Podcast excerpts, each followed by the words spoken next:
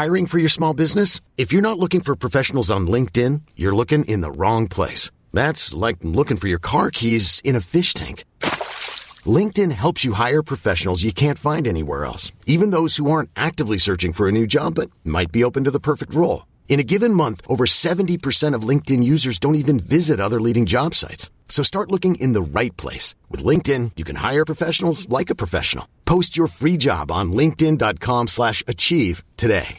How would you like to look five years younger? In a clinical study, people that had volume added with Juvederm Voluma XC in the cheeks perceived themselves as looking five years younger at six months after treatment. Look younger, feel like you. Add volume for lift and contour in the cheeks with Juvederm Voluma XC. Reverse signs of aging by adding volume to smooth laugh lines with Juvederm Volure XC. For important safety information and to find a licensed specialist, visit juvederm.com. That's J U V E D E R M.com. Not for people with severe allergic reactions, allergies to lidocaine, or the proteins used in Juvederm. Common side effects include injection site redness, swelling, pain, tenderness, firmness, lumps, bumps, bruising, discoloration, or itching. There's a risk of unintentional injection into a blood vessel, which can cause vision abnormalities, blindness, stroke, temporary scabs, or scarring. Talk to a licensed specialist to find out if it's right for you.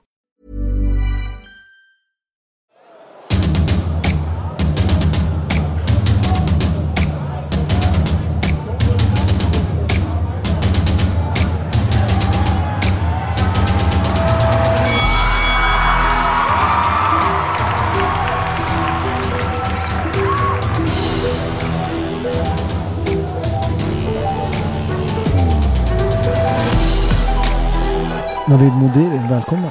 Tack snälla. Du, sist vi talades vid så blev det lite liv i luckan. Jag var ju med i din podd. det, det blev liv i luckan på lite olika sätt alltså. Alltså först var det ju, det var, det var rätt intensivt i studion, kommer jag ihåg också. Ja, men jag, jag, jag kom ju från min, jag får inte kalla den för fadäs, utan mitt sexköp. Uh, och det var ju liksom, det hade ju brunnit liksom. Det var SVT, det var löpsedlar. Och så kom vi in och så började du intervjua mig ja. och, och, och, du började rätt hårt. Ja men jag gick på och, och var ganska konfrontativ och, och, det fanns liksom egentligen ingen hej hur är läget? Det fanns nej, ingen startsträcka. Nej, nej. Jag tror inte vi hade så mycket kontakt egentligen du och jag. Inte så mycket ögonkontakt eller, eller egentligen kände nu kör vi, nu gör vi det här. Så jag gick jag gick på, jag tror det var lite sådär du vet, rakt på Janne Josefsson style. Oh. Och det blev fan alltså, det, det, det eldades på alltså. Ja, jag, jag fick uppsinne. Nej, men det, ja. det var sådär, du fick lätt lite klä skott tror jag för liksom hela den här, alltså den här offentliga kölhalningen liksom som, som, som det var liksom, det tog aldrig slut liksom. Mm. Uh, Så efter fem minuter så kände jag, nej men fan vi, vi, vi tar ett omtag. Ja. Så vi började om. Vi, vi stannade och så snackade vi igenom uh, uh, vad fan vill, liksom så här, vi pratade rätt hårt. Mm. Uh, sådär. Mm. Och så brände vi, jag tror vi brände krutet det här. För jag, du, du var ju också spänd liksom, för att det här mm. var ju liksom mitt i den här, liksom, det var väl de månadernas stora nyhet liksom. Uh, den nyheten man inte vill vara med. Det var ju liksom SVT, det var löpsedlar på löpsedlar på löpsedlar. Va? Yeah. Uh, men sen blev det ju ett rätt, rätt bra samtal tycker jag. Mm.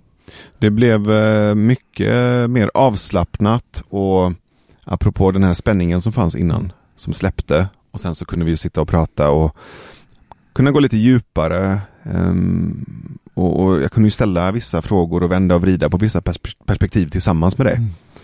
Men, men det blev inte det blev inte så hårt som det började. Men, men, men jävlar. Sen blev det hårt igen. jävlar du.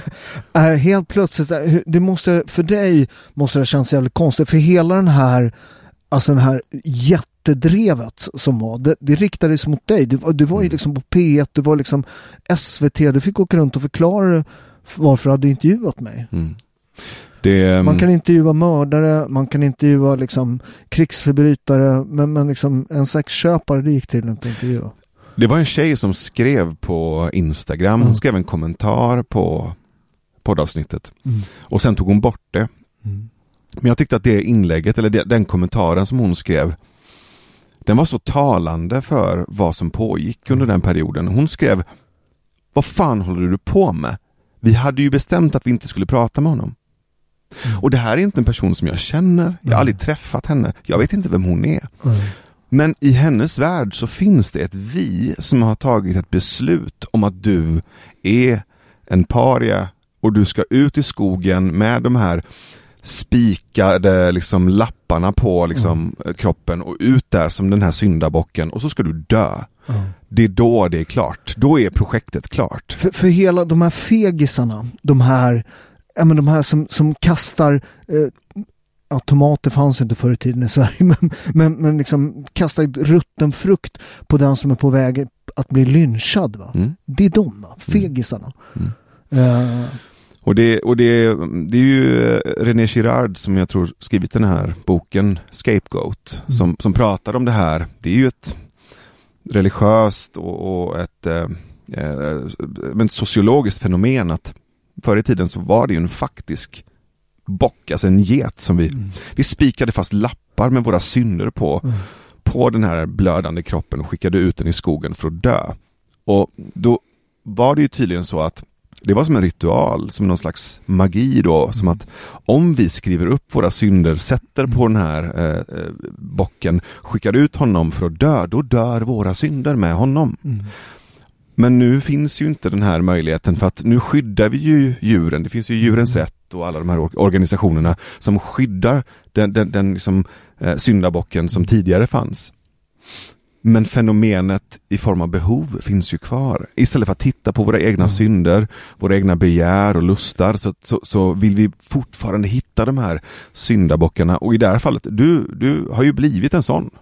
Verkligen, och, men, men det är också, det är också The Madness of Crowds, uh, vad heter han som har skrivit den? Oh, uh, Douglas Murray. Douglas Murray, uh, Han skriver ju den det här med, med att ett, ett, ett, samhälle som inte kan förlåta, det blir också ett väldigt, väldigt hårt samhälle för de vi har ju märkt alla, alla de här som verkligen, speciellt under metoo-stormen, kastade som mest ruttna liksom, äpplen på folk. Mm. Visade sig att de var inte skuldfria. Va? Nej. Det är den klassiska, den som är fri från skuld kastar första stenen.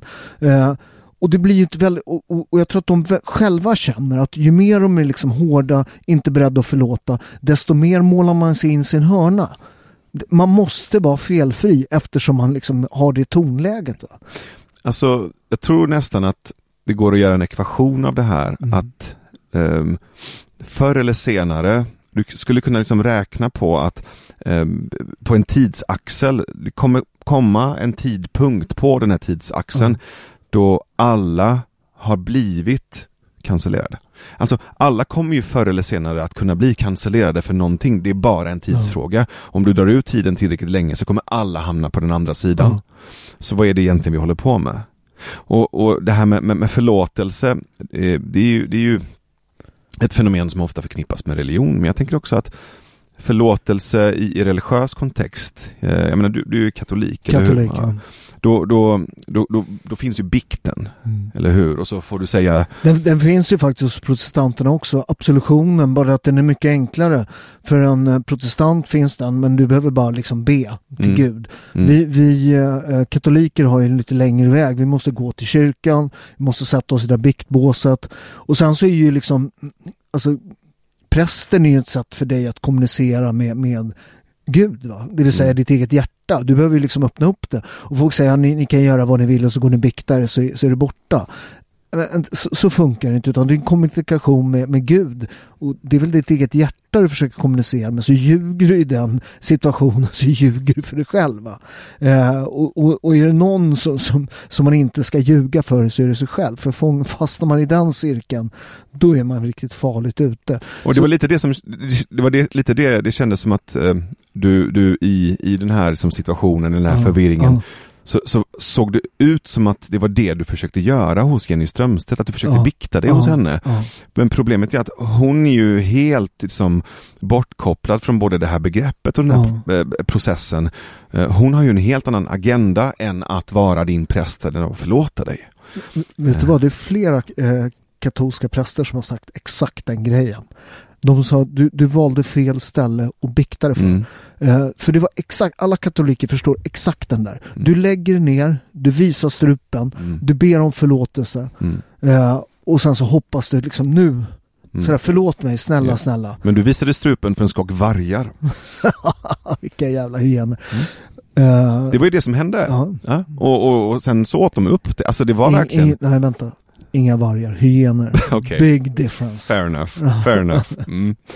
Um, men, men tillbaka till det här med vad det, vad det är som saknas i om du tar ett land som Sverige som, som tror, vi tror ju att vi är rationella, vi tror att vi inte behöver att tro på Gud. Vi, vi tror att vi är, är, logiska, förnuftiga, eh, självständiga varelser. Vi behöver inte Gud, vi behöver inte varandra, eh, vi behöver inte våra kroppar och våra själar. Vi behöver vara som, eh, som eh, svullna eh, hjärnor och springa omkring med våra eh, utbildningscertifikat och akademiska ja. poäng och tro att nu är det klart. Vi är sekulära, färdigutbildade, självständiga och individualiserade. Ja. Längst upp på högra hörnet i World Value Service och det är bra, det är nice. Jag behöver ingen och det är en bra grej. Mm. Och är så jävla avskurna, isolerade, ensamma och, och har tappat alla de här eh, verktygen för existensen, för både grundverktyg och avgrundsverktyg. Vad händer när någon dör? Hur sörjer jag? Precis. Allt det där är borta. Liksom. Allt är borta och, och tittar man Tittar man på, alltså, alltså religion är någon form av sätt att hålla samman ett samhälle. Eh, jag menar om man tittar på, jag har pratat om det förut i podden, men, men om man tittar på apor och sånt där. De grejer ju sin stam och där kan de jobba liksom tillsammans. Men dyker upp liksom en annan stam, de kan inte organisera sig, de kommer slå ihjäl varandra. Mm. Vi kan ju genom, där har ju religionen varit extremt viktig, att liksom kunna organisera stora grupper människor. Mm. Och tittar man till exempel på de i, i katolska länder där fortfarande folk tror, som i Syditalien. Om du tittar på en sån sak som liksom långfredagen. Alltså det är en så otroligt stark känsla när, när det här tåget kommer. Eh, jag vet, jag var där och fotade en kokbok. Då var det Tina, en fotograf, eh, som var med och fotade. Eh, och hon grät. Mm. Alltså den är så stark den här känslan. När det liksom det här kaoset som bara finns i Neapel. Folk mm. bara tutar och skriker. Och helt plötsligt kommer den här kistan, kvinnor klädda i svart, barfota, dum, dum, de här trummorna. Och alla bara går ner på knä. Mm. Alla. Mm. Du vet, i vår lilla stad utanför Neapel blir det runt 40 000 där. När 40 000 ägnar sig åt något samtidigt. Mm. Det blir en otrolig känsla. Mm. Och det har vi tappat bort. Vi, vi har ju liksom tappat bort sätt att organisera oss. Eh, och det ser man ju nu, alltså det är så otroliga skyttegravar mellan olika politiska åsikter, religioner, du vet, det, man, man har grävt, grävt så jävla djupt så det, det, är svårt att organisera sig själv. Mm. Problemet med, med det som vi, med att vi har ju lagt, vi, det är ju den här World Wide Survey, det här med att vi har stor tillit till staten mer än något annat land och ingen religion. Problemet med det är att staten inte har något hjärta. Mm. Vem ska hålla dig när du gråter? Du mm. kan få piller av staten. Du, mm. kan få träff, du, du kan gå och träffa en psykolog och prata ut. Mm. Men psykologen kommer inte krama dig. Och det, det, det, finns ju så mycket mer att säga om det där också. Förr i tiden, i början av 90-talet när de här SSRI-preparaten introducerades, när antidepp egentligen rullades ut på marknaden. Då fanns det ett eh, väldigt tydligt, en överenskommelse mellan olika terapeuter och psykologer. Det kallades för the grief exception, alltså sorgundantaget. Mm. Du fick inte skriva ut antidepp till någon som hade förlorat någon precis, någon som hade blivit dumpad eller blivit av med jobbet. Mm. För att det var naturlig sorg, det skulle inte dämpas. Nej. Sen tog de bort det, för att sorg... det, det sålde för lite. Det sålde för lite så man tog bort det sorgundantaget, så man började alltså medicinera människors naturliga sorg i väst mm. och, och överförskrev de här antidepp-tabletterna. Och inte nog med det, du tar ju antidepp för att egentligen reglera hjärnans biokemi. Ja och du går till en psykolog för att prata om varför du mår dåligt. Alltså, allt det här görs väldigt isolerat. Mm. Men vi är ju inte isolerade. Vi är ju, vi är ju hela varelser. Vi är ju inte bara hjärnor. Vi är hjärnor, och hjärtan och själar. Vi, vi, flock, och relationella. Vi är ett flockdjur. Det är det jag menar. Du går till psykologen själv ja. för att lösa sånt som uppstått mellan dig och andra. Det är ju helt befängt egentligen. Ja. Ja, det, ja, men om man tittar på en sån sak som till exempel begravningar. Mm. Eh, nu, nu pratar jag jättebra om, om min lilla by sådär. Eh, det, det, finns mycket skitigt. Jag ska alltid Sverige. Jag bor i Sverige för jag tycker Sverige är ett fantastiskt land. Eh, men, men vad heter det? det, det, det vi har mycket att lära av Syditalien, precis mm. som har mycket att lära av oss. Mm. Men titta på en sån sak som, som begravningar. Mm. Alltså vi, vi, är en stor släkt, vi är runt 500 pers. När jag är nere, det, det händer rätt ofta att folk dör. Och då är det likvaka. Mm. Likvaka är ingen lek ska du veta. Uh, du hör ut på gatan att de skriker. Alltså du vet, folk skriker ut sin smärta. Mm. Du går dit, den som har dött ligger i sängen uh, och det gör ont. Du har begravningen, man går genom stan, man, alltså, man, man, man visar, döden finns, yeah. det finns smärta. I Sverige bara shh. Vi vet ju inte ens hur man ska, liksom, hur gör man när någon har dött? Vad säger man liksom? Jag tror att den italienska och persiska kulturen är ganska lik på många sätt. Dels så pratar vi mycket med händerna. Mm. Dels, italienska är lite bättre. Ja men, eh, ja, men sen, så, ja, så här, perserna uppfann civilisation men vi behöver inte prata om det. men där finns nog en liknande. Ska, ska, vi, ska vi ner det? Jag, jag, har, har, inte vi, om vi, om vi ska bara ta ett stopp där, har inte vi, har, har, har inte vi en av världshistoriens längsta konflikter, visste du det? Italienare och iranier? R romarna och iran, perserna. Mm. Jag, jag, tror att det är det 92 före Kristus, det slutar 627. Mm. Alltså vi, vi slåss oavbrutet. Men det är ju för att ni är fortfarande sura på oss för att vi uppfann konceptet imperium. Det är ju så. Det är bara så. Till slut landar det i det. Nu använder du just det latinska namnet för det så, så att, så att eh, jag, jag vann den. Ja, för ni var tvungna att hitta på ett ord för det som ni förstod. nej, men, nej, men så här. Nej, men jag är inte klar med dig. Jag vill bara... Be begravningar, ja. jag vill bara säga det att... Nej men jag vill bara, jag vill bara säga om perserna, bara så att vi avslutar det. Du vet, den, den med slaget Visos, Darius, eh, när han får stryk av Alexander den store, de, den mosaiken, mm. den, den är i Neapel. Den finns på Museum Nazionale i Napoli. Mm. Brukar jag titta på varje gång jag är där. Så, nu kan vi fortsätta. Känns det bra? ja, det känns jättebra. Um, det här med begravningar och just att sörja, att sörja kollektivt, ja. det gör ju vi också. Det, när du berättar så känner jag känner ju igen mig. Ja. Jag var på begravning nu i eh, Norrland och det var en eh, kompis pappa en av mina närmsta vänner, hans pappa gick bort nu och han är också iranier. Ja. Och, och, det var majoriteten av de som var på begravningen eh, var iranier ja. och sen var det norrlänningar, du vet. Oj. Eh, ganska stillsamma, sävliga, ja, du vet väldigt fina som svenskar. Och sen så har du det här persiska sättet att, att sörja på, att skrika ut en sorg, du vet det var, det var en otroligt spännande oh, ja, ja. betraktelse att bara sitta och titta på de här olika kulturerna som, jag, jag vill inte säga att det krockade för att det var åt, från båda håll väldigt inbjudande. Mm. Men det var två väldigt olika sorgekulturer. Vi sitter ju i sorg i 40 dagar. Vi sitter i ring, vi sitter i mm. cirkel och vi sörjer. Vi tar in klagosångare, vi tar in musiker som liksom ska spela musik som gör att man verkligen kan skopa ur sorgen och det är mycket, gå ner på knä och förbanna Gud och skrika och vråla tills man svimmar. Liksom. Och det är för oss ett friskt sätt att förhålla sig till sorgen. Det är ett sunt sätt att också på något sätt eh, få ur kropp och nervsystem, få ur eh, det som är den största smärtan. Sen, sen, sen, så är det såklart att en del av sorgen finns ju alltid kvar. Oh, ja. Men de här 40 dagarna av väldigt fysisk sorg och att göra det ritualiserat tillsammans. Det är en stor del av, av kulturen. Men det, men det tror jag är ett problem med västvärlden att man försöker liksom eliminera all smärta från livet. Va? Eh, man, man säger barn ska inte gå på begravningar. Eh, man ska, du vet, man ska mm. inte berätta saker och du vet sådär. Men, men det är tvärtom, om du tittar på vår kultur. Jag menar, tittar vi, alltså vi som är kristna, vad är vår symbol? Det är ju för fan en snubbe uppspikad på ett kors. Titta, titta på de bilderna. Mm. Det är ju smärta, det är blod, det är liksom, det, det har ju vi koncentrerat oss kring. Och det är en enormt viktig del i religionens liksom, budskap till dig som människa. Livet gör ont. Mm. Jag, jag, jag, fick en otroligt... Har du varit i Rom? Mm, nej. Alltså, vad fan. Det här blev någon jävla kulturkukmätning liksom.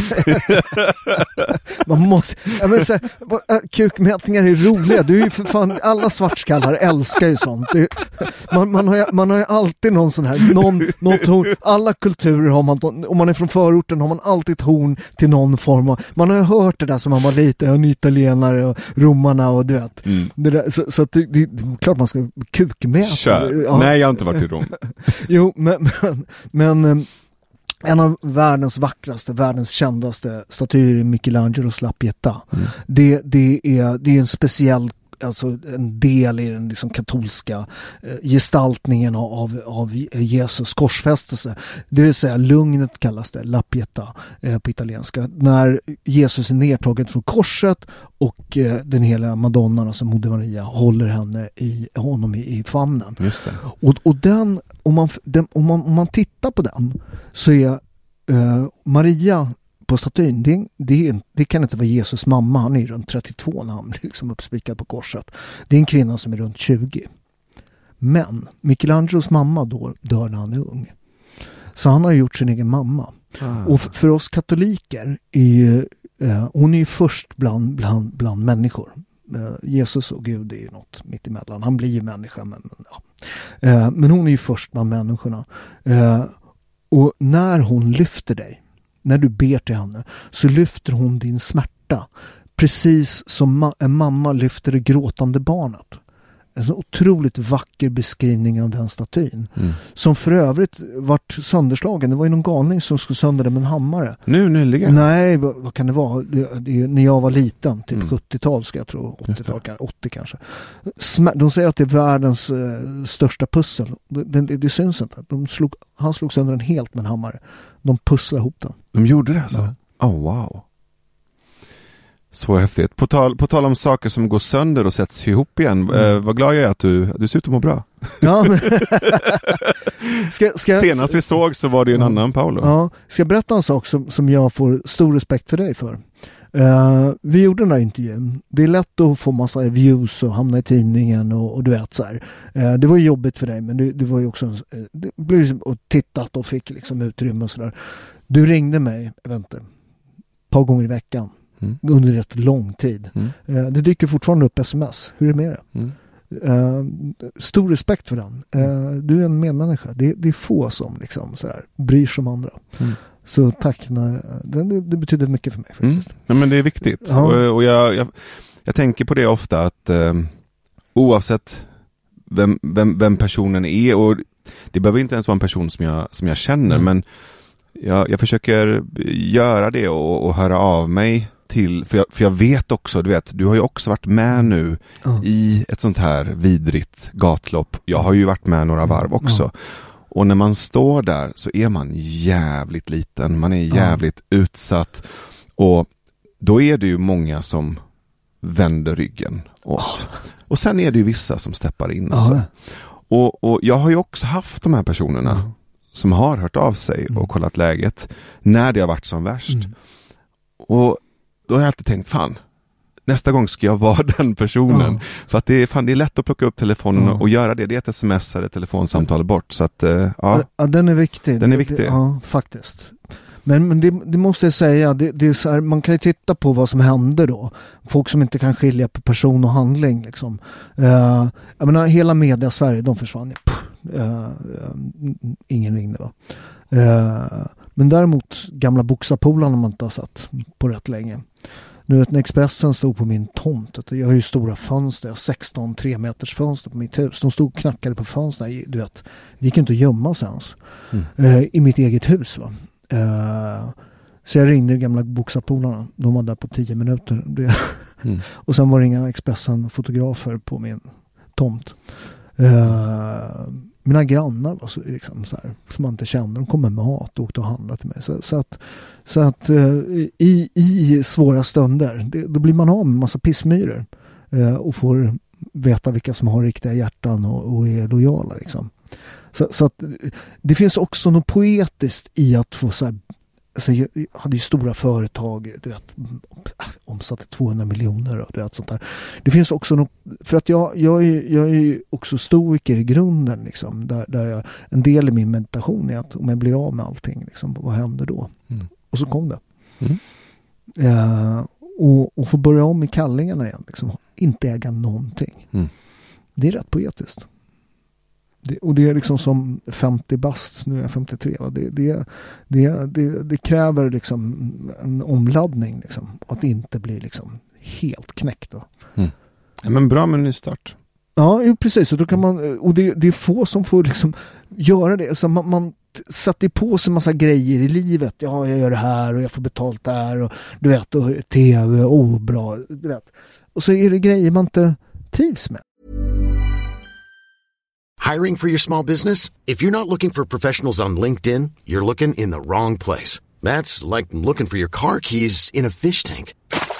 LinkedIn helps you hire professionals you can't find anywhere else, even those who aren't actively searching for a new job but might be open to the perfect role. In a given month, over 70% of LinkedIn users don't even visit other leading job sites. So start looking in the right place. With LinkedIn, you can hire professionals like a professional. Post your free job on linkedin.com slash achieve today. Want to get a chiseled look in the jawline? Sculpt and shape your jawline with added volume from Juvederm Volux XC. Juvederm Volux XC is an injectable gel specifically designed to be robust enough to improve moderate to severe loss of jawline definition. And it is the first and only hyaluronic acid filler approved for the jawline. Add volume to your jawline for a chiseled look with Juvederm Volux XC. For important safety information and to find a licensed specialist, visit juvederm.com. That's J U V E D E R M.com. Not for people with severe allergic reactions, allergies to lidocaine, or the proteins used in Juvederm. Common side effects include injection site redness, swelling, pain, tenderness, firmness, lumps, bumps, bruising, discoloration, or itching. There's a risk of unintentional injection into a blood vessel, which can cause vision abnormalities, blindness, stroke, temporary scabs, or scarring. Talk to a licensed specialist to find out if it's right for you. Visit juvederm.com. That's J U V E D E R M.com. Och sen får man, alltså man börjar om när man är 50, då vet man vad man vill. Va? Fuck de grejerna. Jag behöver inte de pengarna. Jag behöver inte ha massvis med pengar. Jag behöver inte ha 200 anställda. Jag vill göra saker jag tycker är kul liksom. Mm. Ja men titta här. Nu har jag fått, fått uh, jag menar, en sån här grej kräver ju lite, man läser på lite uh, och sådär. Och i ditt fall har det varit helt värdelöst. ja, men jag har ägnat, jag har ägnat rätt många timmar åt det här. Vad, vad var det vi skulle prata om? Kommer du ihåg det? Jag kommer ihåg vad vi ska prata ja, om. Har vi gjort det? Vi har inte gjort det. Vi skulle prata manlighet och maskulinitet och kanske om eh, boken, men vi började pra prata persisk och italiensk kultur och sorg och begravningar. Men det är, fan, det är fan intressant också. Ja, jo, men det är väl det som är så härligt med de här grejerna. Det, det, jag sa ju här innan, vi drack en kaffe innan, så, så bör, du vet, vi är ju rätt, vi har ju lite, jag tror att vi lite så här kommer till lite samma slutsatser om livet fast liksom helt eh, från olika ställen tror jag. Liksom. Mm. Eh, eh, du är en helt annan arketyp av man än vad jag är. Liksom. Eh, men jag tror att vi kommer till samma slutsatser. Det är rätt spännande med den här när man pratar med manlighet och liksom så här, det här är en man och, och sånt där. Att man alltid tror att det är, det är liksom den här som kan slå alla på käften och eh, alltså visar sin makt genom styrka. Men så funkar inte manliga hierarkier. den är ju så jävla dum tycker jag. Liksom. Eh, jag såg någon forskning på, på, på schimpanser och eh, alfahanar. Eh, och det finns ju då alfahanar som är väldigt, väldigt dominanta och, och härskar över sin stam genom, genom alltså fysisk styrka. De lever inte speciellt länge. Eh, utan det slutar alltid med att några av de lite mindre starka männen går ihop och så slår de ihjäl henne. Yeah. Utan de som klarar att vara alfahanen länge är de som kan samarbeta. Ofta i samarbete med, med, med liksom, eh, matriarken i, i stammen. Mm. Då har du, har du liksom makten. Då styr du en sund stam. Exakt, och du kan se det, jag tror att det är samma studie som jag läst också, du kan se det i sättet de har tagit sig högst upp i hierarkin. Om de har bitit sig upp i hierarkin ja. så är det så de kommer falla. Ja. Har de samarbetat sig upp i hierarkin då blir, då blir hierarkin mycket mer stabil. Ja. Eh, vi var på Skansen för ett tag sedan. Jag har en kompis som jobbar där som djurskötare. Så vi var där och, och hängde lite. Du fick inte mer än några ugglor på vägen upp?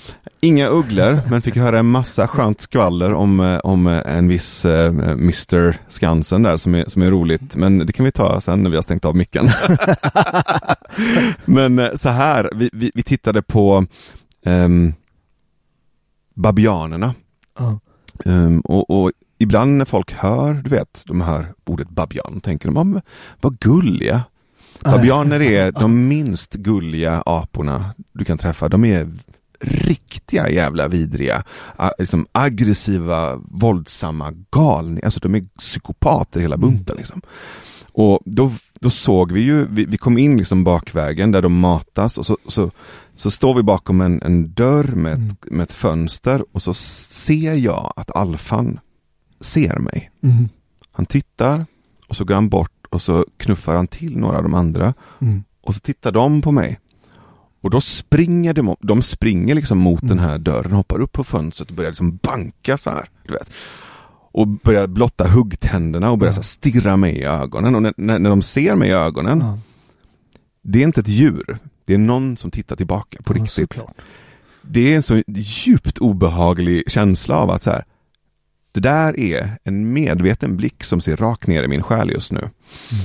Och Sen så berättade eh, min vän då att om du tittar där Navid, så sa hon, du, du ser den där alfan, det är ju han, det är han den där stora jäveln som är liksom, eh, pälsen, alltså det, det, är som en lejonman nästan ja. runt huvudet. Den är, den är helt grå. Right? Och den blir det när han blir alfa. Mm. Så att det finns som en, som en, nästan som en kemisk process i, i, i kroppen, eh, någonting med pigmenten i pälsen som förändras i relation till hormonerna. Mm. Och jag tror att det är så att testonivån eller någonting ökar. Jag, jag, jag, minns inte detaljerna i det, men och det gör att den här manen både växer och blir ljusare för att markera att det är han som är alfan. Mm. Så hon, ser du att det finns två till som har lite av det här gråa? Ja. Okay. Ser du att de alltid är på 4-5 meters avstånd? Ja. När det avståndet har gått från 4 till 3 meter, då är han körd. De håller på att närma sig honom. Det är två ja. betor. Och en av dem kommer bli nästa alfa. Vi vet inte vilken än. Men nu är det ungefär 4-5 meter. När det är 3 meter kvar, då är det bara några dagar kvar innan vi måste plocka ut honom. För att annars kommer de bita ihjäl honom. Mm. Och vi måste plocka ut honom. För att vi behöver avliva honom. Det finns ingen väg tillbaka efter det. Alltså det är så jävla brutalt. Jag läste no no någon undersökning som hette Violence before civilization där de hade tittat på gravar, alltså stenåldersgravar, pre, alltså när vi, och där visade det sig att ungefär 20% av männen hade stridsskador och antagligen dött av dem. Så, så att, eh, och det där är ju lite olika delar av världen, olika konfliktzoner. Men vi har inte varit speciellt snälla varelser heller.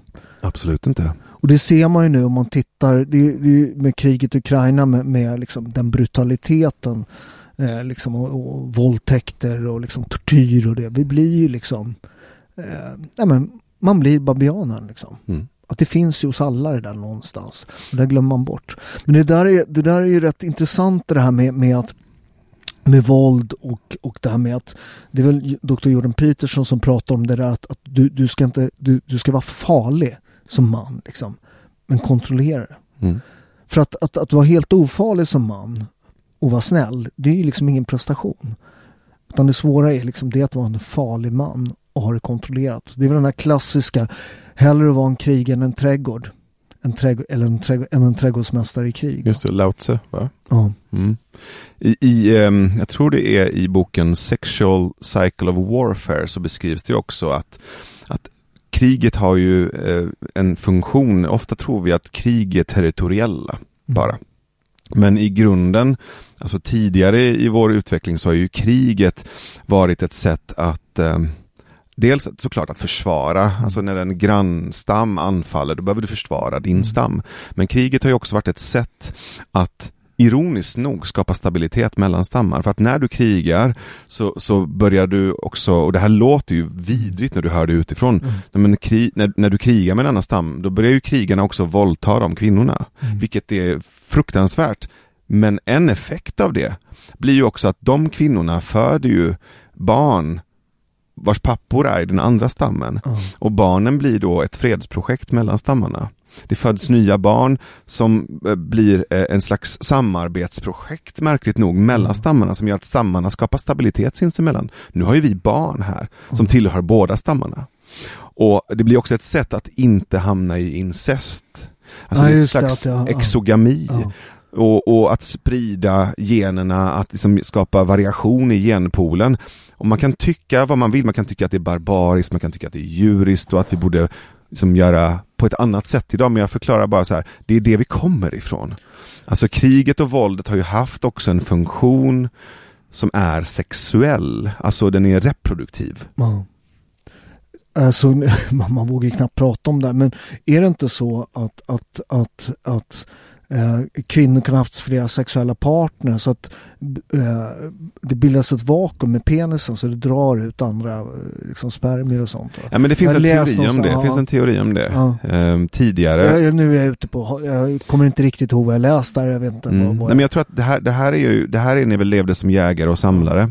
Och att kvinnan då hade, hade flera sexuella partners. Och anledningen till det Eh, vissa menar ju på att det handlar om att kvinnans sexualitet, eh, alltså hennes njutning mm. har, har att göra med det här att hon, att hon vill vara polygam, att hon vill ha flera olika mm. sexuella partners. Och det kan också vara sant. Mm. Eh, men det finns ju också en funktion som handlar om att man ville inte veta, när vi var nomader, när vi levde som nomader, mm. då ville vi inte veta, då fanns det ett, ett, en fördel med att inte veta vem pappan var. För att när hon föder barnet sen, då är alla möjligen hennes pappor, vilket gör att det här barnet skyddas av kanske hundra man. Mm. För de skulle kunna vara mm. farsor allihopa. Uh, och, och det, det, skapar i sig en, en, stabilitet i stammen som gör att barnen får liksom, mer beskydd och fler liksom, farbröder och mm. fler pappor som tar hand om det här barnet och tar ansvar för barnets utveckling. Du vet det här mm. begreppet, it takes a village. Ja, just det. Uh, men det var ju först när vi blev bofasta som vi började arrangera oss i liksom, äktenskap och mm. giftermål för att gå ihop och skapa det här ekonomiska projektet för gården eller åken. Men det, men det är rätt spännande eftersom jag, jag lever ju i viss mån några veckor om året, eh, precis varit och skördat här i, i oktober så lever jag i liksom ett, ett så gammalt bondliv. Du vet, våra, vår familj är liksom bönder på gamla sättet som man kan vara i Italien. Utan det, det är rätt små, vi har mark och man odlar flera olika grödor. Så på hösten är det oliver, vi har, vi har ett äpple som heter melanolka som man torkar på marken. Det är ursprungsmärkt faktiskt. Ett av Italiens 121 eh, ursprungsmärkta produkter. Tillsammans med Parmigiano Reggiano har vi ett äpple. Du fattar mm. hur gott det är. Eh, men, men, men det betyder att alla är här, alltså man hjälps åt. Man pratar ofta om de här, liksom, man säger att ja, Italien är ett patriarkat och allt sånt där. Du har aldrig varit i en bondfamilj där. Alltså alla hjälps åt. Eh, männen låter rätt mycket men, men liksom, kvinnorna bestämmer ju sina delar, männen sköter liksom jobbet. Men, men inte ens det. När du skördar, liksom, som till exempel är nere då, så plockar vi, vi, vi all släkt och vi äger liksom en berg liksom, med oliver. Eh, så alla hjälps åt på berget. Eh, och, och jag menar så här, jag, när jag plockar oliver på min mark, jag blir utskälld av någon tant där liksom, för jag trampar på en oliv. Liksom. Och jag, man har lust att säga, du, där är min mark för fan. det skulle jag aldrig våga. men, men det häftiga måste jag säga, det var ju en som min grabb var ju med nu. Vi har inte varit där på två år då för covid och sådär. Uh, och så kommer han ner upp på berget där. Då har vi landat vid, vid klockan 12, klockan 2 uppe på berget och då har familjen redan börjat plocka. När de får syn på honom, först bara, vem är du? Och jag är ensam. Då är, det, då är det ett par stycken till som heter Enzo. Vi döper ju samma namn förresten. Min pappa heter Enzo. Uh, ja, ja, och så tittar de. 1,90 vältränad, du vet. De ser direkt, du vet. En kille som kan skörda, en kille som kan försvara.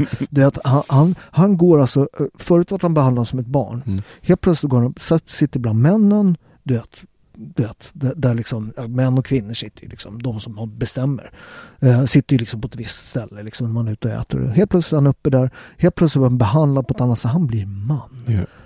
Och, det, och det, där är ju så här, du vet, en som sa, fan, första dagen, han bara, fyra stycken har bara tittat på mig, och mina äldre släktingar, och sagt, du är bra i skolan. Jag bara, så, alltså, de, de ser att du plockar mycket oliver, det är bara liksom deras, deras enda mått. Liksom. Men han är 1,90, vad är han, 19? 18. 18 och är 1,90 50? Ja, ja, ja. Är du säker på att det är din?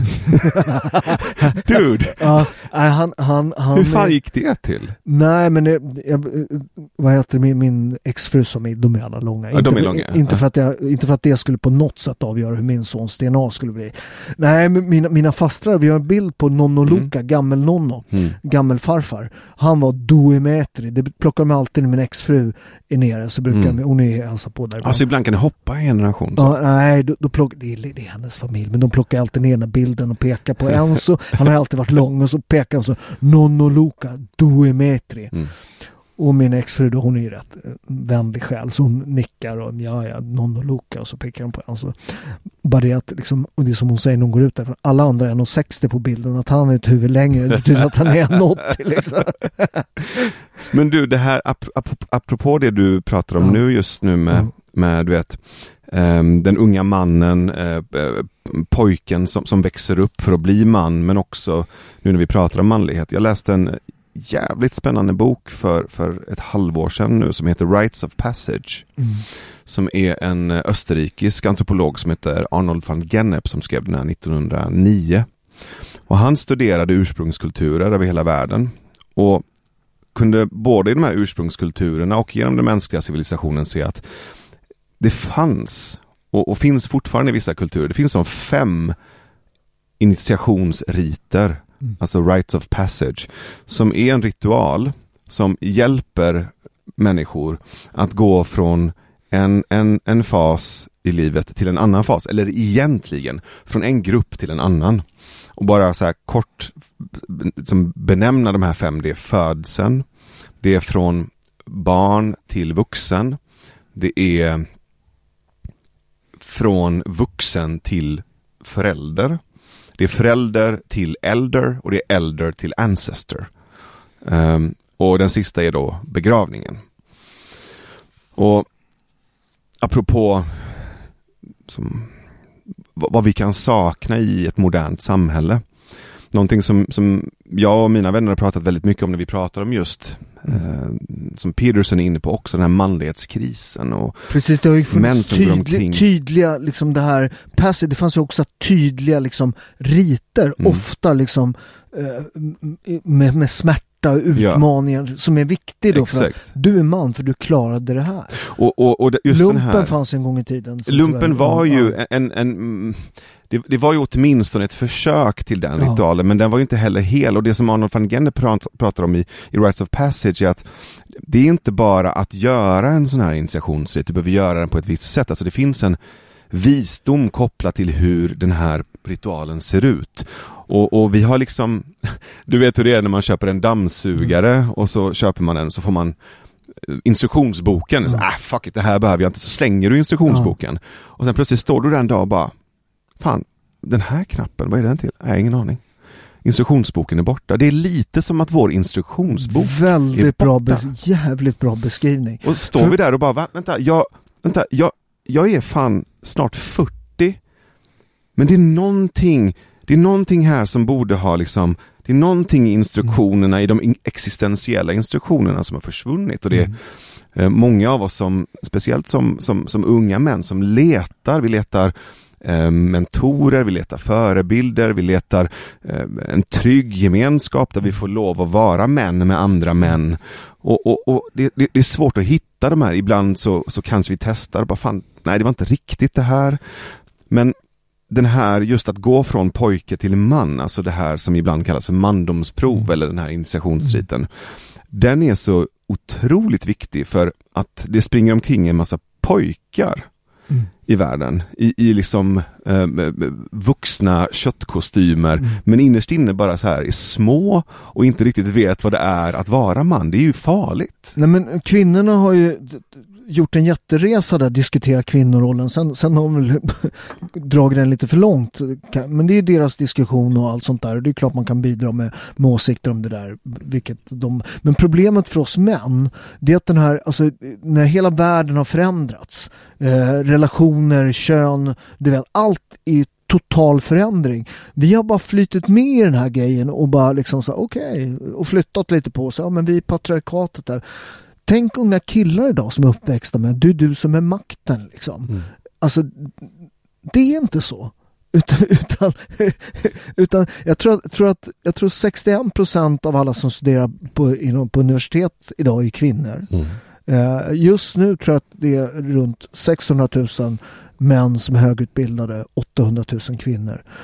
Så, så att vi har ju ett problem. Mm. Uh, och jag tror också det kommer vara ett problem i rent också att det, det, är svårt att hitta partners för kvinnor till skillnad från män i höga positioner, de gifter sig inte neråt i hierarkin. Kvinnor de... överlag ja. gifter sig helst inte neråt i hierarkin och kvinnor är också, om man, om man tittar på, på, rent historiskt och rent evolutionärt så är det mm. kvinnan som väljer. Självklart. Och för att mannen överhuvudtaget ska ha en chans behöver ju ett vara en man. Mm. Två konkurrera då och visa upp sig jämte mm. andra män mm. för att vinna hennes gunst. Liksom. Och innan kanske han tävlade mot de andra männen i byn eller på orten. Mm. Och nu går du in på Tinder och tävlar med alla männen inom en liksom 20 mils, 30 mils radie. Har, har, du läst den? Har du läst jag blir för övrigt cancellad från Tinder på livstid. Jag kan bara droppa den lite kort. lite roligt. Fy fan vad smutsig du är. hur, hur blir man det? Alltså det här är, jag faktiskt inte pratat om det här, det är jävligt kul. Vi kan snacka lite om det.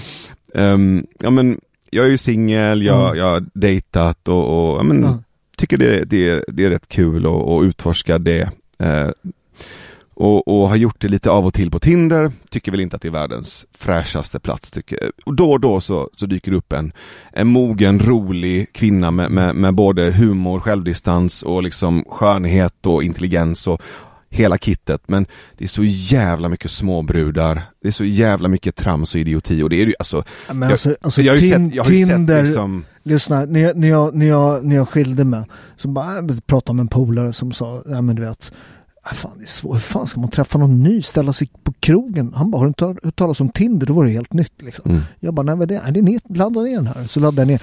Alltså grejen är, Alltså efter ett tag fick man ju fan bada i vigvatten. Du, alltså, det, du vet så här, man, om man inte hade dejtat på så här, men du vet, 15 år. Man, man var ute och käkade med någon tjej, du vet tjejer i min ålder också. Du vet, så här, man var ute och käkade och så här, men ska vi hem och dricka te? Ja, visst. Och så bara, oj då, nu var vi nakna. Mm. Nej, oj, oj.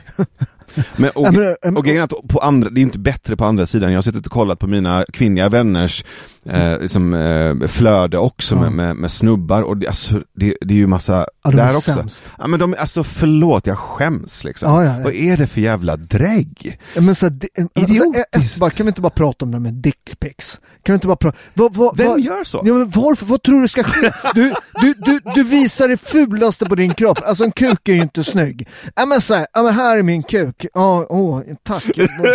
vad har du för telefonnummer? Ja, det är så dumt. Och jag blev, grejen jag, jag vet att man kanske inte ska säga det här men jag, jag, jag blev, ju, jag blev ju utsatt för klittpics oh, ja. för ett par månader sedan.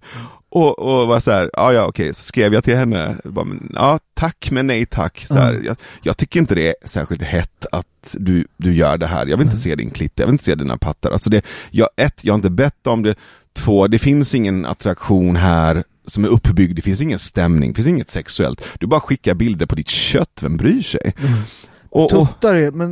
Nej men nej, nej. Fuck it. Jag skrev... Nej, vadå, du blir inte glad när hon skickar en tutt? Nej. Jag skrev... Är det sanning? Jag, jag skrev... Det kan du inte det... Jag men... svär, jag skrev eh, du... Eh... Walla, jag svär.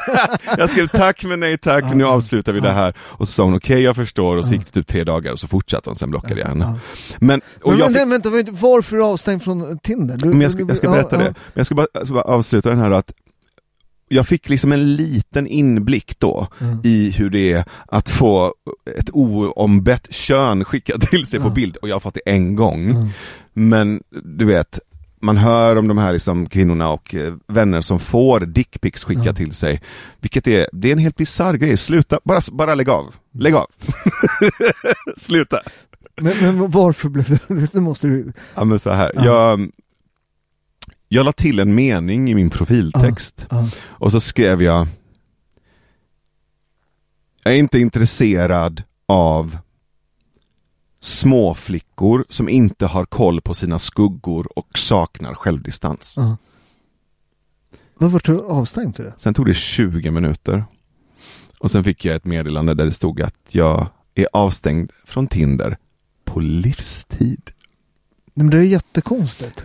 Och det finns olika teorier. Ja. en teori som många av mina konspiratoriska vänner har är att eh, Tinder har blivit eh, wokifierat. Ja. En annan teori var att det är en jävligt korkad algoritm som inte uppfattar negationer, bara plockade upp ordet småflickor. Ja, men det, det känns som det enda logiska. Men båda scenarierna är ju idiotiska. Mm. Alltså, algoritmen måste ju kunna förstå en negation till att börja med. Annars så borde ju ordet antirasist ja, ja, ja, betyda att jag är rasist. Då kan jag inte skriva anti eller inte. Mm. Och um, oavsett vad så, så var det nästan som att i efterhand kändes som att fan det här var meningen, det var skönt, nu blir jag av med skiten. Mm. Så jag var ändå trött på Tinder och nu fick jag bara en anledning till att inte gå in där igen. Mm. Men, men, men det är Fan alltså, det säger ändå någonting. Ja, men jag, jag, tr jag tror också att det, den här digitala grejen, du vet, det tar bort en otroligt viktig del i det här med, med courtship. Att liksom, eh, jag menar, att liksom attrahera uppvaktning. uppvaktning. Helt otroligt att man hittar det engelska ordet för det. Men att så här, när man är på krogen och så ser man den här snygga tjejen. Mm. Det är inte den här swipe-grejen, det är så jävla enkelt. Du vet, så här, och så bara oj, vi, utan när man då liksom på riktigt ska ta mod till sig som man får göra som kille.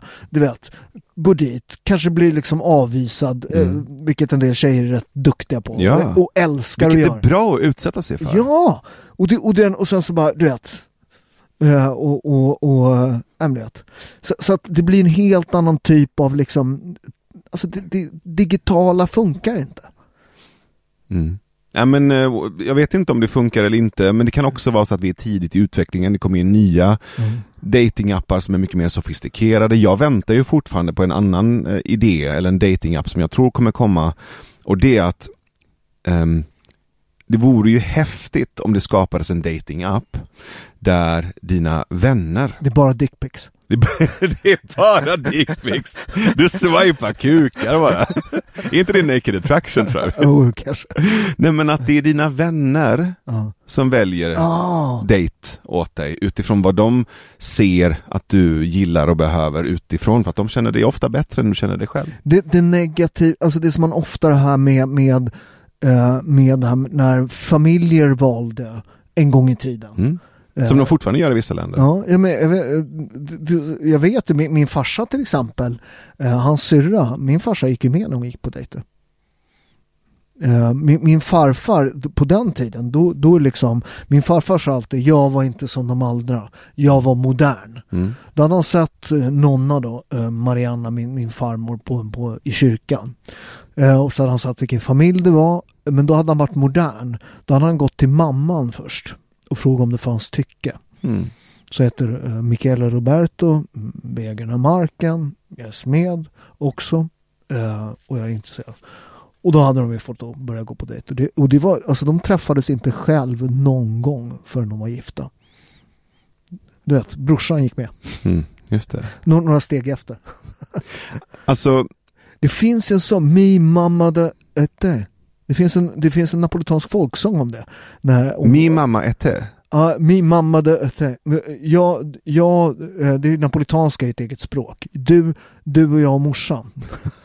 Just det. De är ute och går och så går morsan. Men fan, ett av de bästa trycktesten mm. för en dejt som möjligtvis kan bli en relation, mm. det är att ta med henne och träffa dina polare. Ah, Om det inte funkar så säg tack och hej. Ah om, om hon inte kan sitta och garva och, och skämta och ha kul med dina vänner, då ska du inte vara med henne. Nej. Och det betyder inte att hon är en dålig person. Det betyder bara att ni inte är kompatibla och mm. samma sak gäller ju egentligen åt andra hållet också. Ja, ja. Man måste kunna hänga med varandras flock.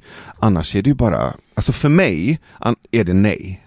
Problemet är med kärlek, det är att du väljer, du väljer egentligen, du gör kanske det viktigaste valet i ditt liv. När du inte riktigt är vid dina sinnens fulla bruk. ja, men så man är kär ja, va. Du vet, och det, det är bara hormoner och bara åh, härlig kropp och bara åh gud, du vet. Eh, hon luktar, du vet. Och, och sen så är det liksom, oj då. Mm. nu, nu hade jag tur med min exfru som är, som är bäst liksom på mm. alla sätt och vis. Mm. Eh, förutom som min fru. Vi brukar säga att vi, mm. vi är bättre, bättre skilda. Hon brukar ringa och skälla ut mig med jämna mellanrum. Så säger vi är skilda brukar jag säga. Hon bara du, du kan inte skilja dig två gånger. så hon är, hon är en tuff bästa kvinna. Och ni har båda barnen ihop eller? Ja vi har bägge barnen. Bägge barnen. Ja, ja. Alltså det där är ju en sån jävla, jag har ju också en sån otrolig tur för att min dotters mamma som jag separerade från för tio år sedan vi, vi, vi är ju liksom, vi är bästa vänner, mm. vi pratar ju om vår familj, vi, vi är familj, mm. punkt. Min svärmor är fantastisk, jag, min dotter och min svärmor var på teater förra veckan. Mm. Och hängde själva, du vet. Och, och det är liksom, det är den största lyckan i livet, att det där är stabilt och kärleksfullt. Det hade kunnat vara, du vet, som i många situationer jag ser vänner och bekanta som, du vet, det är kaos. Det är Men totalt sen, kaos. Sen, sen hur, hur jävla dum i huvudet ditt ex är. Polare till mig, det var en skolavslutning här och så bara, bara jävla idiot och han kunde inte stå bredvid henne. Jag bara, lyssna. Du vet, du, lyssna, hon är, hon är enligt honom, sen finns det säkert två historier. Alltid, alltid då, förutom mitt förhållande där jag var helt perfekt. Där du har rätt, ja, precis. Nej, hon hade helt rätt. Jag hade helt fel som vanligt. Vad heter det? Du vet, att, du vet att i alla förhållanden är det en som har rätt. Och den andra är man. Joke. Vad, vad heter det? Men, men, men uh, han kunde inte stå bredvid henne på avslutningen. Jag bara, men vad fan, bit ihop, vad tar en timme? Mm. Lyssna på hennes skitsnack, bit ihop, gör det för din dotter liksom. Ja, exakt. Vad är problemet? Nej. Vad gör det liksom?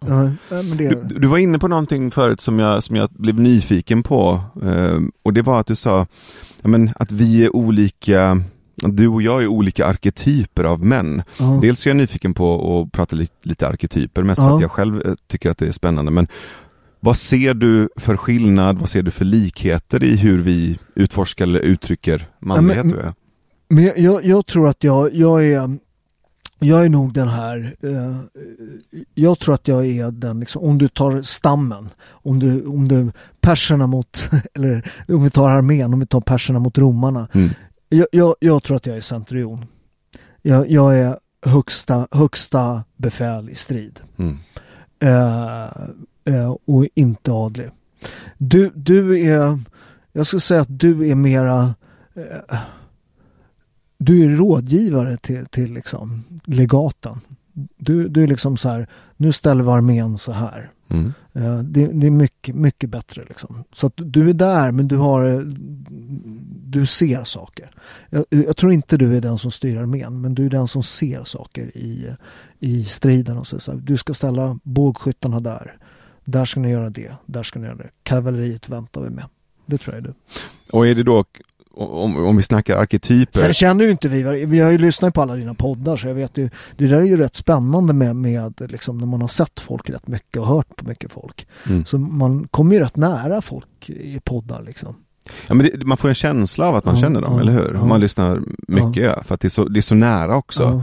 Plus, plus att du har, du har ju personens röst med dig i öronen, det är ganska mm. intimt. Um, men jag tänkte på det då, då om jag förstår det rätt, du har mer av en krigararketyp och jag har mer av en magikerarketyp eller? Ja, lite så. Ja, inte, inte magiker, men jag tror att du, du, är, liksom, du är på något sätt i strid också. Men liksom mm. en lite mer så här, du vet, övergripande bild över Uh, ja, men absolut ska jag säga att det är så. Nej, men så, för, så som jag har förstått, anledningen till att jag säger magiker, mm. för att... Nej men jag förstår, jag vet vilken var du ja, ute efter. Ja, du vet vilken ja. det är. Mm. Uh, ja men det är, det är ju spännande. Jag tycker ju arketyperna är, är häftiga på så sätt att varje person bär ju alla arketyper. Såklart. Och sen så är det vissa som uttrycker sig lite starkare och så kan du också jobba på dem och, och släppa fram mer eller mindre av en arketyp genom att, genom att fokusera på den. Om du till exempel då har kommit från, från en bakgrund eller en uppväxt mm. med väldigt mycket av en viss arketyp, mm. då, kan du, då kan du bli medveten om det och så kan du jobba på att släppa fram mm. de andra. Jag brukar se det som att varje person, varje människa eller varje man då är ett bord. Och så finns det som fyra bordsben. Mm. Och, och, du, har, du har kungen, du har krigaren, du har magiken och du har älskaren. Och du vet hur det blir när ett ben är lite, lite kortare, men då vinglar ju bordet, det blir obalans. Mm. Och genom att du jobbar balanserat med arketyperna så skapar du en, en balans i din helhet. Mm. Och jag växte ju upp med väldigt mycket krigarenergi också. Mm. Och det var ju det var ett sätt för mig att, att, att överleva. Ja. Och sen tror jag att du och jag krigade på olika sätt. För ditt krig har ju varit väldigt fysiskt, mitt har ju varit intellektuellt. Politiskt, argumentativt, jag har använt språk och ord. Mm. Men, men hela approachen har varit kriga, ja, men absolut. kämpa. Ja, men, men liksom. där, där, du är, att du vågar ta den här, hur kan vi, att du vågar ta den här, prata med nazister, eh, sexköpare, ja, men du vågar ju ta en fight. Mm. där är du ju otroligt modig. Men, men du, har ju, du, liksom, du är ju den verbala krigen. Och det, och det där är också en otroligt viktig del i manlighet som, som folk inte liksom, att kunna verbalt kunna liksom ta för det. Är en otroligt viktig del i att vara man. Mm. Men, men, men det jag kunde lägga märke till var att jag var ju så otroligt mycket i den ja. att eh, det blev halt, alltså det ja. blev obalanserat. Så, så för mig har det ju varit en resa i att mjukna. Att komma i kontakt med hjärtat, att, att, att släppa det stora kriget egentligen. Att, att inte se alla som eh, möjligheter till, till, till att bekämpas eller konkurrera med eller gå in i, i polemik Um, att, att inte se livet som ett stort krig um, utan att ibland när jag behöver, mm. då väljer jag att lyfta fram min krigare. Precis. Men att också titta på de andra delarna. Ibland är det ju inte krigaren som ska fram. Ibland måste man retirera. Mm. Exakt. Det är kriget som ska vinnas och inte slaget. Men en sak som jag måste säga som jag har fått med mig som, som, som Alltså nu när man liksom jobbar mindre, inte har liksom den här konstanta liksom arbetspressen, liksom, att man jobbar sju dagar i veckan alltid. Det är att jag tränar en hel del kampsportar nu, tävlingskillar och UFC-fighters och allt sånt där. Eh, och, och, bland annat min son. Det, det är att det där, när du tävlar så är du så otroligt inne i din egen liksom fight. Eh, sen är det många, många år där man fortfarande är kvar i fighten. Du vet, så man är fortfarande, du vet, boxat titelfight, gjort näst mest proffsfight i svensk boxningshistoria, svensk mästare, massa kampsport och så. Så man är väldigt mycket den personen liksom. Mm. Men nu som plus 50 så har du liksom så här, helt plötsligt, man pratar om i asiatiska, Asien är mycket bättre på att sätta ord och bilder på sånt där. Du blir en mästare. Mm. Att jag ser min sport idag på ett helt annat sätt. Jag har ju fått en jätterolig grej som att jag har börjat coacha en del massvis med olika sporter, ofta kraftsporter och judo lite grann. Eh, hur du liksom, den här hur du tar in i fighten. För folk tränar hela livet och så ska de upp på mattan eller liksom prestera. Eh, och sen så, hur hanterar man det? Hur hanterar du rädsla? Hur hanterar du liksom nervositeten? Det är som, som boxning, alla som säger, tränare säger, men du är inte rädd säger de. Och så säger alla boxare, men jag är inte rädd. Jag säger, du är skiträdd. Det är din motståndare också. Absolut. Ja, men bara en sån sak som, som fjäril i magen. Mm. Alltså man, man, förklarar det för, för fighters. Mm. Det, är att, det är att kroppen stänger av allting. Mm. Den, den vill bara ha blod liksom, till liksom, slag, att slåss. Det vill säga, det är det som händer, att du har stängt av magsmältning, då, då, då får du fjärilar i magen. Det är fullkomligt naturligt. Mm. Det har din mm. motståndare också. Du blir kall på huden. Det är att när du går i strid så, så får du mindre blodgenomströmning i de yt yttre delen av huden. Det är för att om du blir huggen av något eller så ska du inte blöda. Ah, Okej. Okay. Och sen så hur man gör processen, hur du andas, vad du tänker. Eh, och det där, när jag börjar liksom forska på det där liksom, och pratat med alla gamla champs man känner. Och hur tänkte du, hur gjorde du? Så har man ju fått en helt annan blick för liksom, sporten. Den här, den, som är så Alltså jag älskar ju kampsporten. Det finns ingen annan sport som den. Jag brukar säga så här, om de spelar hockey där och så på arenan bredvid spelar de fotboll och så blir det ett slagsmål i mitten. Vad vill du se? Mm. Slagsmålet. Mm.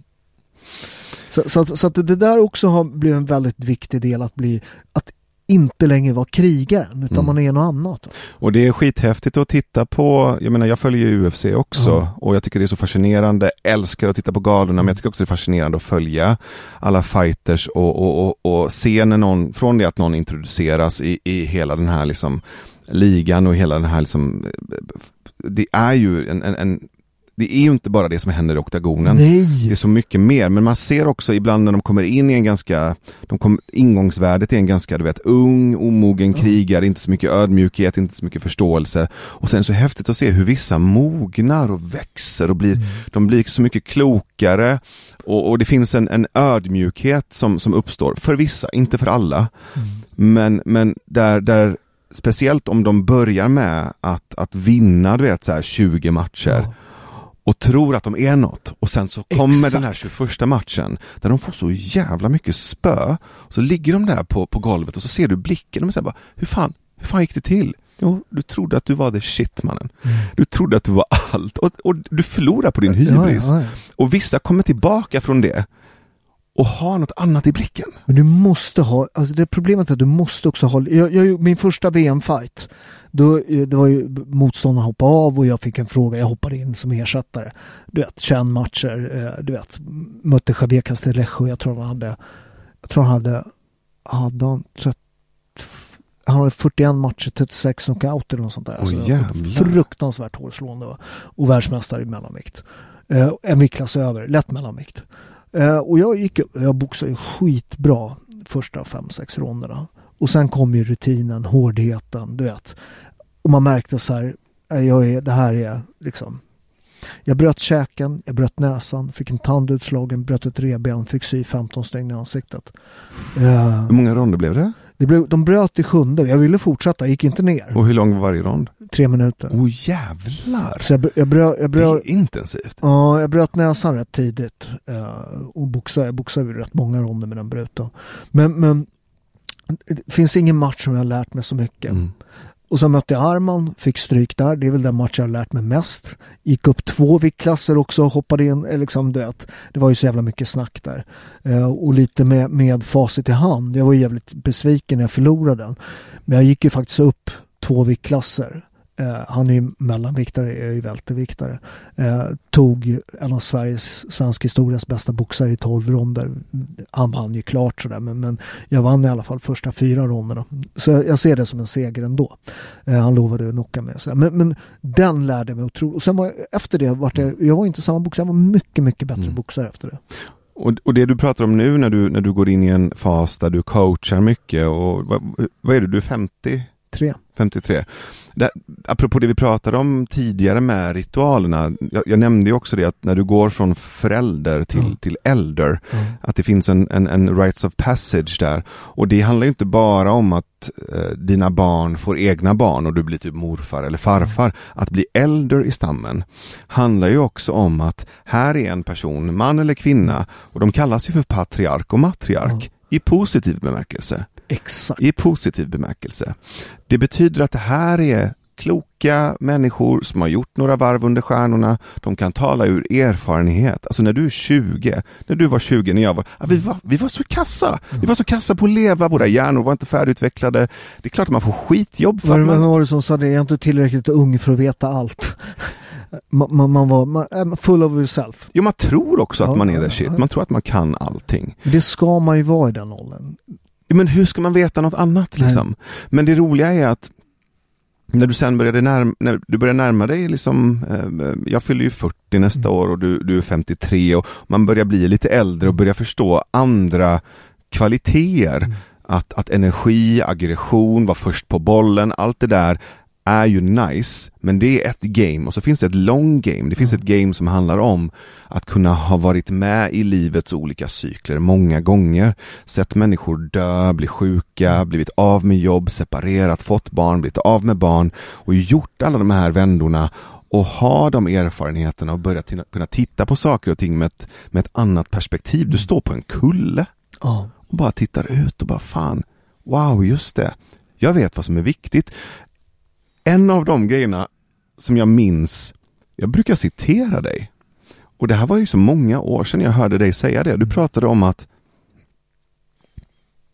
Man kan ha många bollar i luften så länge man kommer ihåg vilka som är gjorda av gummi och vilka som är gjorda av glas. Ja, just det. Och jag kommer fortfarande ihåg det. Jag tyckte det var så jävla vist. För att det handlar ju om att du kan ha ett liksom, intensivt liv, du kan göra massa mm. olika saker men du måste ta mig fan veta vad som är viktigt. Och när det väl bränner till, när, när, när du vet, ditt barn blir sjukt, mm. när din pappa ringer och, och liksom mm. har varit inne uh, och, och liksom uh, fått en, en cancerdiagnos mm. eller, eller din bästa polare har blivit dumpad, mm. då släpper du gummibollarna. Det spelar ingen roll liksom, om det är ett mm. uppdrag, om det är en intervju. Mm. Skitsamma. Här är bollarna av glas, de släpper jag inte. Jag tyckte den var så otroligt klok, men för att kunna säga något sånt, för att kunna se livet med det perspektivet, så behöver du ha gjort några varv, right? Ja, så är det. Och därför är det så jävla viktigt att ha människor som är äldre, att ha mentorer till exempel, ja. eller äldre coacher, att ha manliga förebilder och där kommer vi tillbaka till varför det är så många män idag som, som känner att de är i kris. När jag träffar de här killarna och då, vi, vi sitter i mansgrupper, om det är digitalt med storebror eller om vi är iväg på en helg med Mankind Project eller träffas i en fysisk manscirkel. Alla uttrycker samma sak, jag har inga äldre förebilder. Jag har mm. inga sammanhang med andra män där jag ens känner mig trygg nog att säga hur jag mår. Jag har ingen att prata med, jag har inga verktyg för att sätta ord på mina känslor. Jag tror, jag tror att det finns, alltså så här, grejen är så här, jag tror att det finns en naturlig sån, eh, eh, alltså en naturligt sån synergi i en stam. Om jag tittar nu på skörden nu när jag var nere med, med Enzo. Eh, vem är det Enzo hamnar med? och jobbar, som, de blir siamesiska tvillingar under hela, hela skörden. Jo, det, det är Francesco kungen av oliver. Uh, alltså, Francesco är, är, du fattar inte vilken stenhård man där är. Han, för två år sedan ramlade ner uh, när vi skördade oliver på slutet av, uh, alltså han är, han är 70 bast, han klättrar i träd. Han trillade ner och bröt, han bröt ryggen. Var borta, nästa år var han med i skörden igen. Så bara, ska du vara med? Han bara, det går lite trögare i år. I år så ramlade han ner, hon skördar bigarå, bigarå är höga träd i Italien. Mm -hmm ramlade ner, bröt tre eller fyra reben, punkterade en runga, höll på att dö. Ja, han skördar livet. Det är liksom inga, inga problem. Och så här, han, han, han ser ju hans, och så är de siamesiska tvillingar. Mm. Och det är rätt lustigt, en så, så här, vi, vi pratar italienska hemma, men han svarar ju på svenska. Uh, och sen så, det var första dagen, Francesco, kom, kom min son tillbaka, pratade han italienska. Mm. Eller napolitanska faktiskt, det är ett eget språk. Mm. Och den, den är så häftig den liksom, den här liksom äldre mannen, yngre mannen, den liksom den synergin är ju fantastisk liksom. Mm. Han ser ju sig själv på något sätt, är Enzo yeah. och Enzo får liksom ta del av den här visdomen. Han liksom det här, vi, våra olivlundar är liksom, ja, de är byggda någon gång innan Kristus, så vi har hållit på med det i 2000 år någonting. Han bara lämnar över 2000 år av erfarenhet. Så jag gör upp, bla, bla, bla, bla, stenen ska ligga där, den ska där, du vet. Jävla häftigt. Det, jag, jag, tror, jag tror någonstans att det var och utan att jag egentligen själv visste att det var det jag letade efter så tror jag att det var det jag fann när jag träffade Björn Nattiko. Jag tror att det var det som gjorde att jag när jag träffade honom kände fan, jag måste hålla tag i honom. Mm. För att han var den här äldre, kloka men Du skrev en bok om det, eller hur? Min vän Björn. Uh, ja men precis. Ja. Precis. Och, och, och vi, vi, vi gjorde en podd tillsammans som heter Björn och Navid som mer eller mindre gick ut på att, att, att jag, jag satt och liksom eh, ställde frågor och undrade och ville utforska livets stora teman och, och eh, frågor med honom. För att jag visste att han har ju gjort några varv och dessutom så har han, eh, vilket är väldigt ovanligt, suttit i 17 år och på riktigt mediterat och funderat över de här frågorna. Vad är kärlek? Mm. Vad händer efter döden? Var hittar jag stillhet? Hur, hur kan jag välja att inte tro på alla mina tankar? Vad är lycka? Hur, hur eh, organiserar vi eh, som eh, sorg tillsammans i ett modernt samhälle? Vad är meditation? Alltså du vet stora eh, spännande frågor som han har suttit med i så många år och att sitta och prata med honom om det och att finnas med den här ja, men äldre kloka mentorn som också var jävligt som, rolig och lekfull mm. i det. Han var inte så skitnödig heller. Nej men det, det är ju det man blir äldre, de är liksom, det är fuck it liksom. Det är ju det. Ja. För att du vet att det, du vet vad det är som är viktigt och du vet att det mesta spelar inte så stor roll. Nej. Och, och som, som ung så tror du att allt är viktigt och att du är centrum. Mm. Och det är ju inte så. Du menar att min mamma har fel? du, vet, du vet att på persiska så finns det ett begrepp som heter dudul tala. Känner du till det? Uh-huh. Dudul betyder ju kuk, uh-huh. tala betyder guld. Uh-huh. Och Dudul Tala är ett sätt att beskriva hur persiska mödrar indoktrinerar sina söner och tro att de är the shit. Ja. Känner du igen det? det kan finnas något liknande ja, ja, italienska 100%, mammor också. 100 procent. och det här, det här, det är ju ett slags codependency, ett slags bizarr medberoende relation som finns mellan vissa mammor och pojkar. Mamman vill inte släppa taget om pojken, pojken vill inte släppa taget om tutten och pojken växer aldrig upp och mamman blir aldrig fri. Alltså det är en mm. ganska bizarr dynamik egentligen. Men den är ju spännande om man tittar på sin, min, min son till exempel, hans reaktion relation med sin mamma och hans relation med mig. Liksom. Mm. Det, det, är ju två eh, helt... Eh, och jag tror att vi har väldigt, väldigt, två väldigt... Jag, jag sa faktiskt att han är väldigt duktig i skolan. Jag tror han har A i alla ämnen utom tre, då han har B. Han är superduktig liksom. Uh, och då sa jag det när han fick betyg. Så sa jag, men tack Lena, fan. hon är, jag vet inte, hon har 380, hon är supersmart liksom. Uh, och jättehögutbildad. Och så, så att, jag hade aldrig kunnat ge honom det. För att det där är ju rätt intressant med, när det kommer från arbetarklass liksom. Utan akademisk bakgrund, du, du fattar ingenting liksom. Mm. Jag hade aldrig kunnat hjälpa honom och han skulle inte ha varit lika bra utan henne. Mm. Men då sa hon faktiskt, han bara, men jag ska tacka dig. Du har gett honom disciplin, uh, förstånd att förstå att kämpa är viktigt. Just det. det är att arbetarkraftssonen, det, det har jag fått mm. från farsan. Mm. Kämpa för fan grabben, ge det aldrig. Mm. Snyggt. Uh. Du vet den här ritualen som jag beskrev när pojken blir man. Den består ju av tre faser, precis som alla de här fem ritualerna gör. Och eh, Arnold van Gennep beskriver de här tre faserna som eh, separation, transformation och integration. Och separation betyder att du ska separera från det du har varit oh. i. Transformation betyder att du ska transformeras och integration betyder att du integreras in i den nya gruppen, den nya fasen. Så du har pojken som ska bli man då. Så pojken ska separeras från att vara pojke, transformeras till man och sen integreras i gruppen män. Vet du vad det första steget här är? Vet du vad separation-fasen i mandomsprovet börjar med? Att han tar en middag med mamman. Han sätter sig med sin mamma och mamman säger till honom Nu är det slut. Nu är jag inte längre din trygghet, din tröst. Mm. Nu får du inte längre tutten. Mm. Nu kapar vi navelsträngen på riktigt du och jag. Nästa gång jag träffar dig så är det du som skyddar mig, inte tvärtom. Och sen klipper hon. Sen mm. lämnar hon honom till männen. Och sen lämnar männen byn för att transformationen måste ske utanför byn.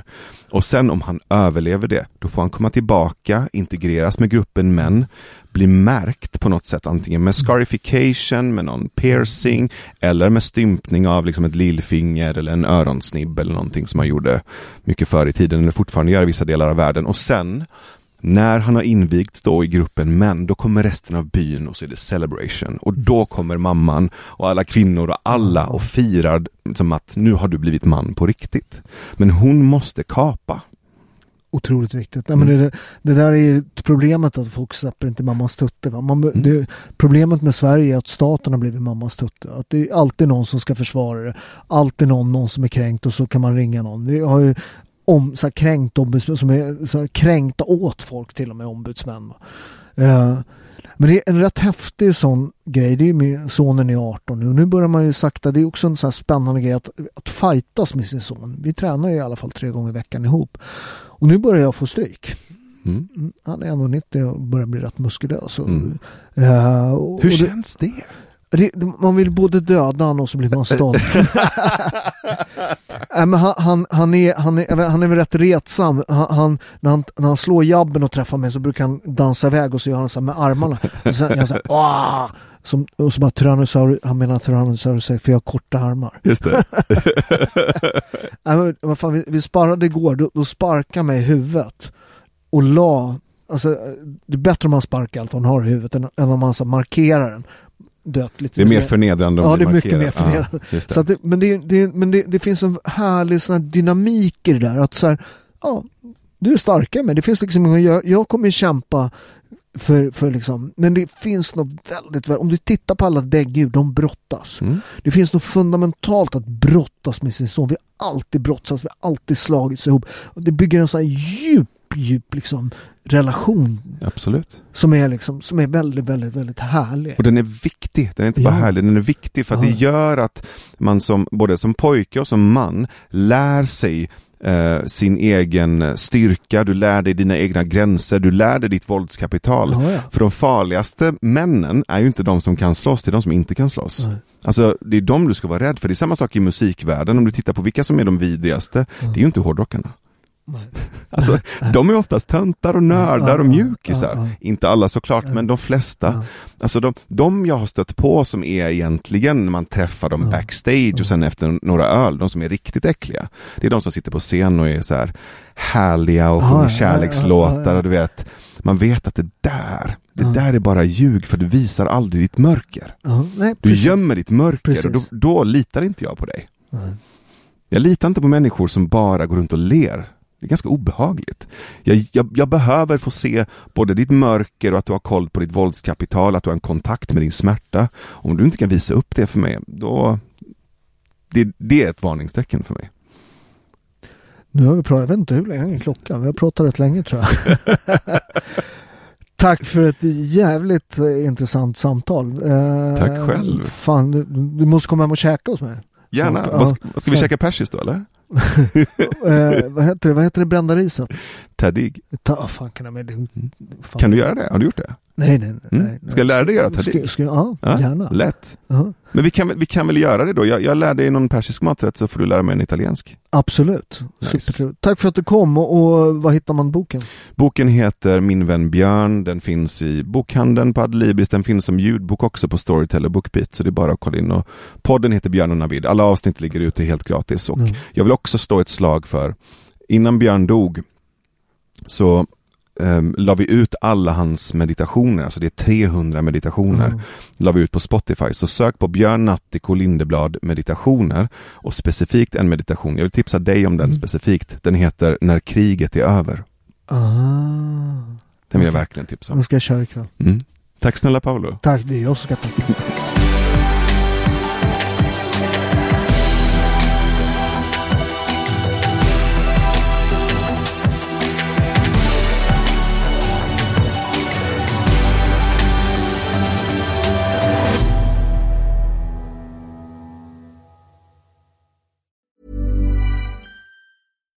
If you're looking for plump lips that last, you need to know about Juvederm lip fillers. With Juvederm Volbella XC and Juvederm Ultra XC, your lip look, whether it's subtle or bold, can last up to one full year with optimal treatment and no additional maintenance. Find a licensed specialist and see if it's right for you at Juvederm.com today. That's J U V E D E R M.com. Add fullness to lips in adults over 21 with Juvederm Volbella XC or Juvederm Ultra XC. Do not use if you have severe allergies or a history of severe allergic reactions, or if you're allergic to lidocaine or the proteins used in Juvederm. Tell your doctor if you have a history of scarring or taking medicines that decrease the body's immune response or that can prolong bleeding. Common side effects include injection site redness, swelling, pain, tenderness, firmness, lumps, bumps, bruising, discoloration, or itching. As with all fillers, there's a rare risk of unintentional injection into a blood vessel, which can cause vision abnormalities, blindness, stroke, temporary scabs, or scarring. For full important safety information, visit juvederm.com.